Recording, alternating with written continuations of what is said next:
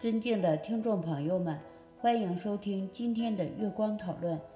很高兴今天能和大家一起探讨佛陀十大弟子、持戒第一之优波离尊者这个话题。优波离，佛陀十大弟子之一，又作优婆离、乌波离等，译作净持净取，古印度迦毗罗卫国人，出身首陀罗种，为宫廷之理发师。佛陀成道第六年，王子拔提、阿那律、阿难等七人出家时，优波离亦随同出家，实为佛陀广开门户、世性平等设化之第一步。优波离精于戒律，修持严谨，誉为持戒第一。后于第一次经典结集时，送出律部，有关其前生功德、出家因缘，载于佛本行经集经。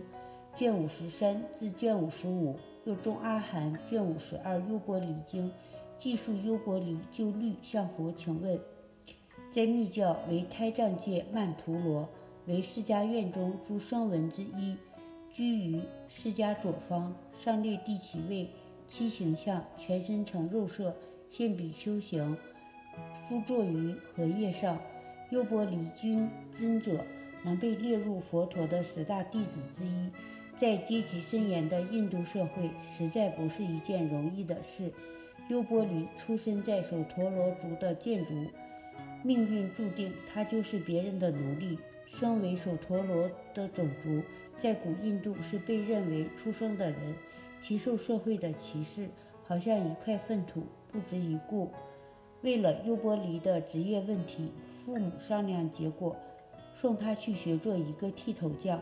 优波离是一位很易于接受教导的孩子，天性有虚心和服从的良好习惯。